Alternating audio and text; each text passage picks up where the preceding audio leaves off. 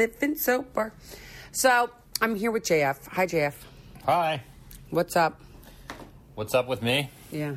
Not much, you know, just a working stiff. Just a working stiff. Well, you know, I want to tell everybody. Last night I went to prison. I went to prison. Did you Not ever go very to pri- long. Did you ever go to prison? For yeah, I've been there for a couple different things. Yeah, I went there because I brought a meeting. You know, I'm, eh, I'm, you know, think everybody that's listening knows that I belong. To, I go to twelve step meetings, and we bring a twelve step meeting to prison once a month from my home group, and it's the women's meeting. It's a women's meeting in prison, and boy, oh boy, oh boy, does that give you gratitude. Oh yeah, is it is it just like um, Orange is the New Black? Well, it really wasn't. I mean, I was only there for an hour and a half, but um, I can tell you this. The repeat offenders that were there was kind of daunting, depressing. Yes, I I understand that most people that are in prison have already been in prison before. And what does it do to? What does it do to? I have no idea. Well, you we both know that between I think it's 80 or 90% of the people that are in prison have to do with what? Mental health issues. And addiction falls under the mental health umbrella. It does. It does. And, you know, I think that we all that are out there that we drink and we have repercussions. And for me, um, you know, I got in trouble with the law when I was younger and I was drinking and driving and, you know, that caused some problems in my life. Not many, but, um, you know, there's nothing to say that if I didn't quit drinking 12 years ago and you 20 years ago, that we wouldn't go to prison. Because let's face it, I think that nine out of 10 times, if you continue to drink, you end with either death, institutions, or jail. That's what they say. That's exactly what they say. But what do you, th- what, will you elaborate? He's like teasing me now. Elaborate on that. Elaborate on on your your statement. Yeah. Well, you know, I don't know, honey. I have no idea. Um, I can only deal with what is, not what might have been. Um, it is sad to see those people in there, um, but you're not running a uh, a political blog, so there's no sense of me getting on my soapbox about that. No. And it's um you know what I do want to talk about the most today. I mean, I did go to that yesterday and it gave me gratitude and the gratitude was that I'm sober and that I was there for my kids and that I, you know, made a change in my life. And that change has now you know, drawn me towards helping other alcoholics and addicts that are out there in the universe that want to change their lives and don't want to continue drinking and don't know what to do. And it's again a very scary thing to quit drinking, but the thought of to keep going, you will end up in a place like that is kind of scary. And, you know, I don't know if, if you're out there and you're listening and you have an opportunity to go to a jail and see what it's like. I can tell you this. It's, for me, it scares you straight. That's for sure. Yeah, I you know I wonder about that because, uh, as you said, so many of those people that are in there have already been in there, which is to me it's very similar to the people that go to rehab after rehab after rehab after rehab. Um, you know, I would think one trip to jail would be enough to get people to want to change their ways. I would think one trip to rehab would be enough to get people to change their ways. But you know, as you've said many, many, many times, drugs and alcohol are are cunning, baffling, and powerful. And you know, I think the real reality is is um, it, it's not a very large percentage of addicts or alcoholics that are able to achieve and maintain any sort of long term sobriety. You know, it's a shame. It's um, and I don't know what the answer is. You know, and it's not like I can't say, well, gee, like why don't you wake up and smell the roses and put your booze or your drugs down because it's just not that easy. You know, I really, I really feel for those people because they're really stuck in it. You know, my own theory is you stop digging your hole when you put your shovel down, and um, and uh, you know, I don't know what it is, but it seems like most people are really not in a rush to put their shovels down. They're just not. Well, it's interesting because I talked to somebody today who I know had gone and brought a meeting to a rehab I mean, a jail, the jail I actually went to last night. And she ended up drinking again. She had gotten a little bit of time, not that long, but she ended up drinking again. And I was talking to her this morning and I was like, do you get it? And she was like, I, she doesn't really get it. She doesn't get the disease part of this. And I know people that are listening still sometimes we, um, unfortunately, fortunately, it is what it is. But, you know, some people think, well, it's a social thing. It's what, uh, you know, uh, if you had had my life, you drink too. Um, woe is me. Um, I'm not strong enough. You're weak. You want to drink. You go to parties. You can't say no to somebody. Social pressure gets you. Um, but the reality is, is that we all, at least for me, and I think you believe this as well, there becomes a tipping point when the drinking goes from being fun to being not so fun not only not so fun, but it doesn't give you what you want it to give you. I mean, I remember when I was young, it was kind of fun and, you know, whatever, cheeky. But at the end, it's not fun anymore, is it? No, but that might only be true for people. I'm just, I'm, I'm thinking, really thinking out loud here. That might only be true for people that are actually in recovery, you know, because uh, I, I, you mentioned that you don't get the disease aspect of it, and um, you know the so there's a whole theory, the disease theory that's in, um, you know, Alcoholics Anonymous, talking about alcoholism. Um, and we know that addiction is a disease, but it's not a disease like cancer because it's a it's a it's a mental health issue.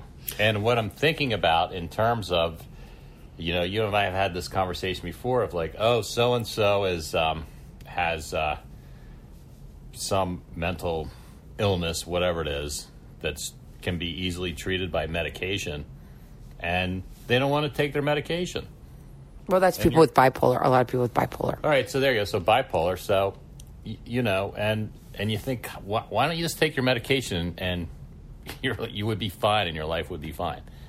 And but they have like it's a mental health thing and they just don't want to. And it's I think it's well, I think it's contributed to the fact that we have born forgetters, right? So life goes on and it's good and it's good and it's good. And somebody's quits drinking for a long period of time. I will tell you this, that the, there were numerous girls yesterday out of the 20 women that I spoke to in the prison. Mm-hmm. A lot of them had had gotten some sort of recovery. If right. it be three weeks, three months, three years. Mm-hmm. And they get to that place where they're like, somebody offers them a drink or a drug, whatever it may be. Right and they forget where that drug or that drink brought them to. They don't they don't think back to, "Oh my god, I mean, a woman that was there was saying, you know, oh my gosh, now that we're talking about this, I remember like 10, 20 years ago, I got into trouble and I was in a hospital because I, my heart was beating so fast I couldn't breathe. And it was because I'd been doing too many drugs and I went to the hospital. But she forgot about that. So she didn't have that at the forefront of her memory. That wasn't the first thing that came to mind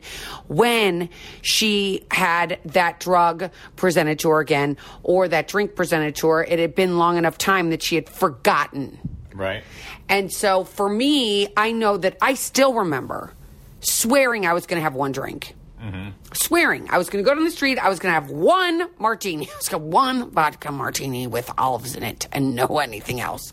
Just straight up vodka, let's just call it.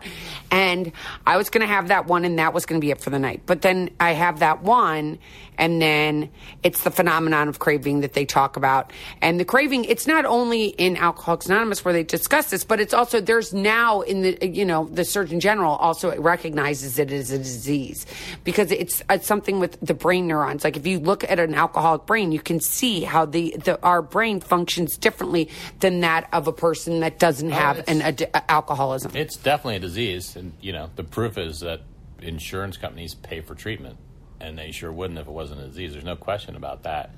And uh, yeah, that born forgetter thing that you were talking about. I mean, that's one thing that they, you know, they teach people in recovery and in at least recovery from uh, from alcoholism is you know think through the drink, and uh, if you can do that, you know, in theory, you'll you won't forget. You'll be like, oh, that's right, I can't take a drink because, uh, like you said the phenomenon of craving starts, which really means is one drink lights the fuse, and then uh, you know you're off to the races again, and that could last a day, a week, a month, or the rest of your life. You have no idea. Yeah, and that's where it becomes like so. If you recognize you have a problem, and then you make this ultimatum to yourself or this promise to yourself that you're going to not do it anymore, and then you do it again, that's why it's so hard to do it by yourself, right? Like you have to find something outside of yourself that's going to give you peace and serenity. Because I have a friend that discusses it as a spirit. So spirits are alcohol. They call it spirits. In the olden days, they called them spirits. So, do you agree? I think they still do. They call them spirits, right? Yes. When you go to the grocery store, I think it's, it's a spirit section. There's a wine and spirit store. Oh, that's in Pennsylvania because you can't. Oh, I guess you can now buy it at grocery stores, but You not buy at wine, but not spirits. no spirits and no spirits at the like in Pens- in St. Louis where I grew up. You know, you could buy it all at the gas station or wherever. But the spirit, that spirit changes the spiritual whatever you have in your life. For me, my spiritual thing is God. God is what you know. God has a plan.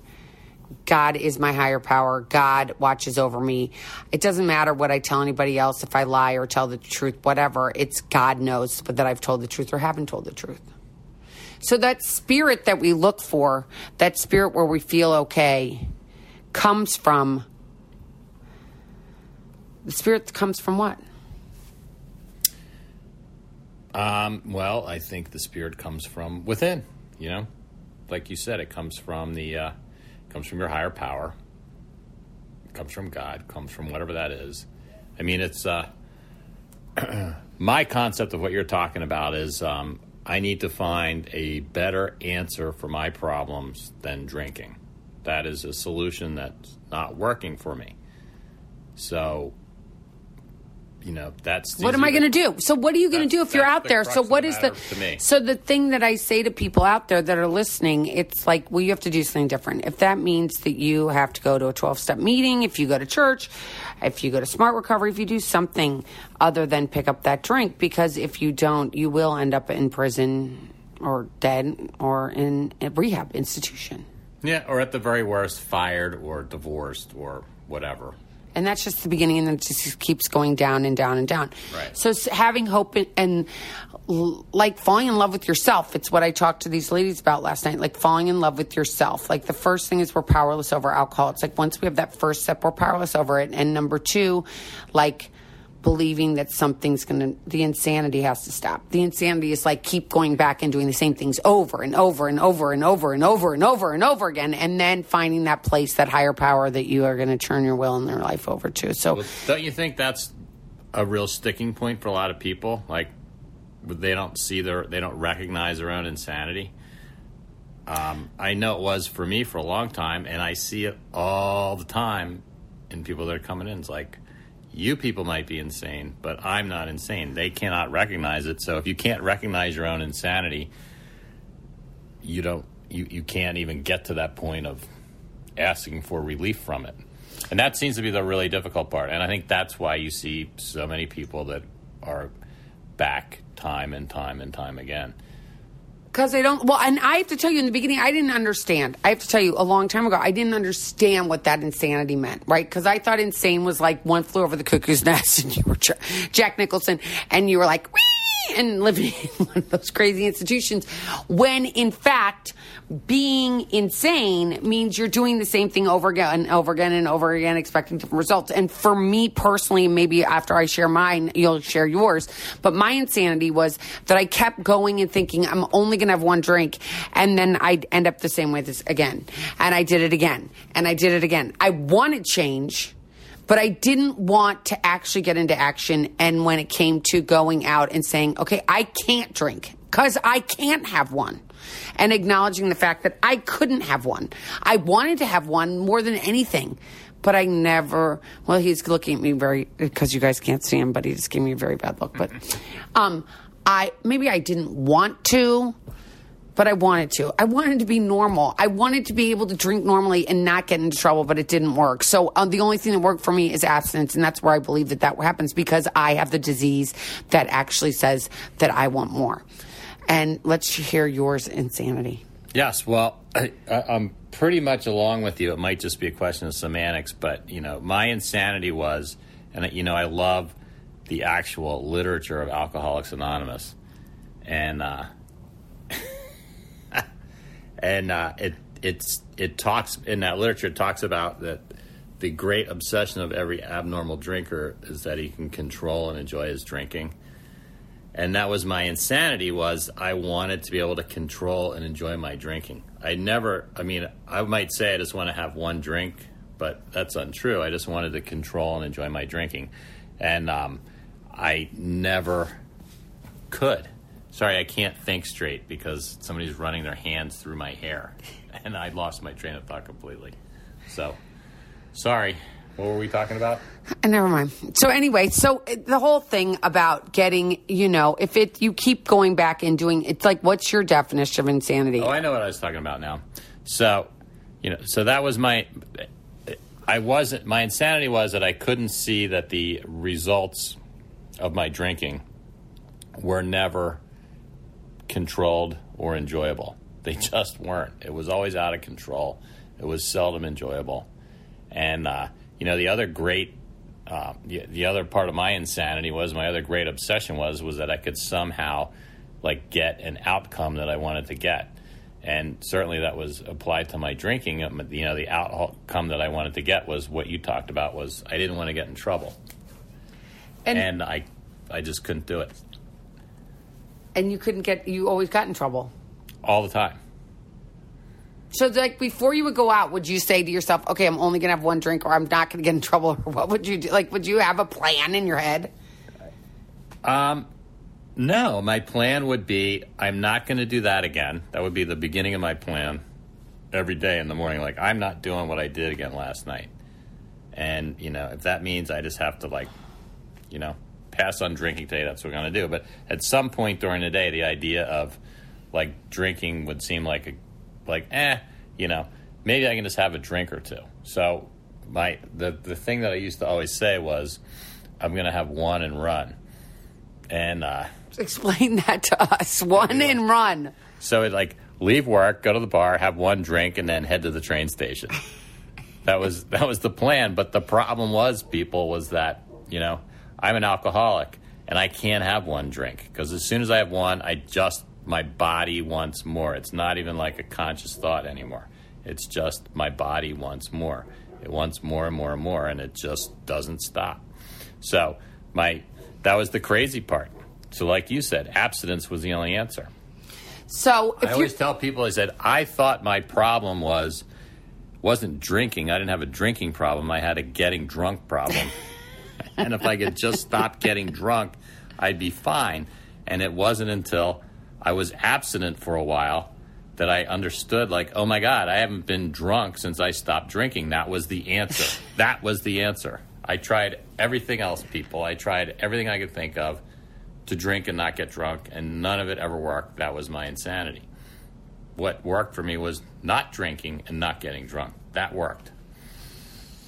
So, if you're out there and this is the holiday season and I know it's hard and there's a lot of emotions going on in the world right now and I know that right now it's really hard to um to Jeff stop.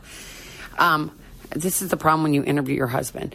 Um, so when you when you're drinking and you have a problem and it becomes overwhelming, and this right now, this holiday time, it's like everybody wants to go out and drink. Let's grab a drink. Let's get it. Getting okay with yourself and saying, you know what? No, I'm just going to get a Coke, or I'm just going to get a Seven Up, or I'm just going to get a Pellegrino, and I'm not going to have a drink. Try it. Try it. Try it. Because I promise you this: you do not want to be living in jail because all these people are in jail and they have kids and they're spending Christmas in jail and they all looked at me and said, God, you're so harsh. But it's the harshness is the reality. They're all in jail and it's Christmas and all they can look out is like a one, one, like three inch by three inch window where they can see the grass and that's it. They have no freedom. They're told when to eat, what to eat, how to eat it, how long they could eat it. They share. It's just insanity. And that's where this disease takes you. It takes you either to rehabs, jail, or death. And if you're out there and you're battling this, please know that you're not alone and that you, there is a solution out there and you don't have to stay in this craziness of like the insanity of going in and out and stopping and starting and stopping and starting do yourself a favor and make this a priority. Make it a priority to um, quit drinking. And please reach out to us. You can always reach me, JF, Louise at busy, B-I-Z-Z-Y, at bizzylivingsober.com. Um, next week I will be on on the 18th, but then I'm taking a little break, a little siesta. Um, I'm, but I am. Oh no, I'll we'll, we'll, be on next week, and then I'll be on with Louise when she has a year. But next week, I'm gonna do. I'm gonna surmise my 12 days of Christmas that I'm gonna actually start tomorrow because tomorrow is the 12th of December, and I'm gonna do 12 days of Christmas on Instagram. So if you want to sign up and look at Busy Living Sober on Instagram, you can watch my 12 days of Christmas. It starts tomorrow. And until uh, next week, keep getting busy living sober. Take care. Bye bye.